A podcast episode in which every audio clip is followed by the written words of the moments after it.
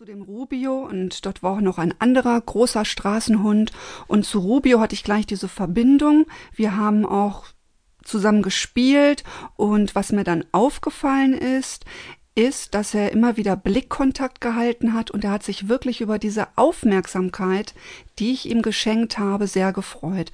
Deswegen fing er auch sofort an, mit mir zu spielen.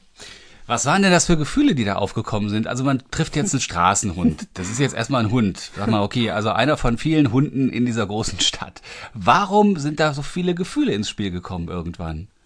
Ja, also am Anfang fand ich ihn sehr witzig, denn ähm, er hat spezielle Ohren, die sind ziemlich dünn und wenn er sich bewegt, dann flattern die ganz witzig im Wind und das brachte mich gleich zum Lachen, weil die Ohren, die flattern immer unregelmäßig im Wind, wenn er sich bewegt.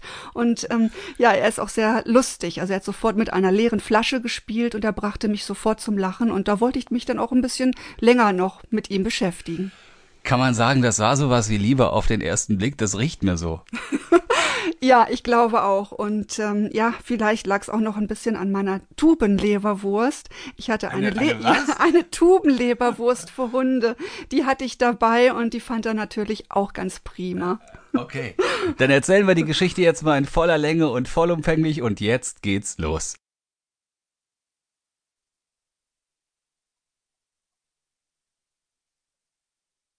Ja, hier ist Olivia Sievers. Für Menschen auf der ganzen Welt hat diese Geschichte den Glauben und das Vertrauen an die Menschlichkeit erneuert. Der argentinische Straßenhund Rubio wartete drei Monate auf die Rückkehr seines auserwählten Frauchens vor dem Hotel in Buenos Aires. Eine Adoption in Buenos Aires ließ Rubio scheitern. Weil er ausbüchste, und erneut vor dem Hotel auf die deutsche Flugbegleiterin Olivia Sievers wartete. Sie sah ein, dass nur ein gemeinsames Leben möglich ist und organisierte seine Reise um die halbe Welt nach Deutschland. Warum ich dieses Hörbuch überhaupt mache? Ja, ich mache dieses Hörbuch, weil Millionen Menschen diese Geschichte lieben und weil solch eine treue selbst unter Hunden selten ist.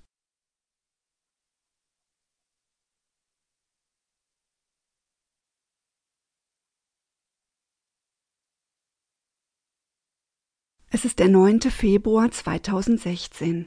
Mein Flug nach Buenos Aires. Ich fliege mal wieder, wie so oft in all den Jahren, nach Buenos Aires. Meine Planung für die zwei Tage Aufenthalt Straßenhunde im Stadtteil Puerto Madero verpflegen. Ja, als Beitrag zum aktiven Tierschutz.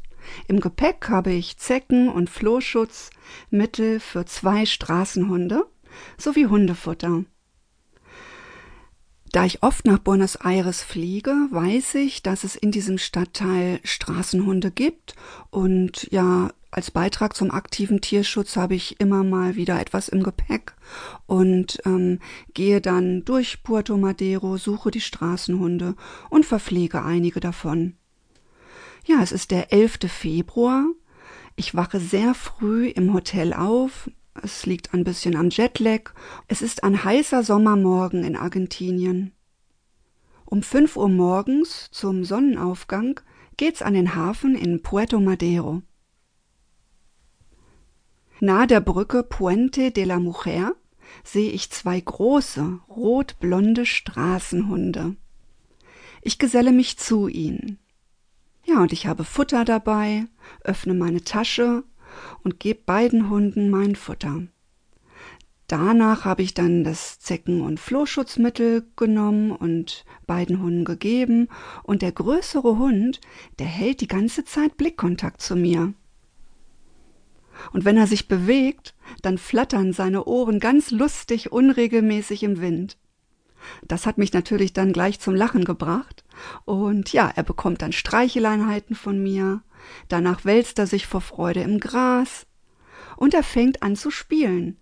Da liegt eine leere Plastikflasche, die bringt er und möchte spielen. Er apportiert sie, legt sie vor mir ab. Ja, und ich werf sie immer wieder weg. Er bringt mich wirklich zum Lachen. Und ich denke, wow, ein toller, imposanter Hund. Er hält weiter Blickkontakt. Der andere Hund.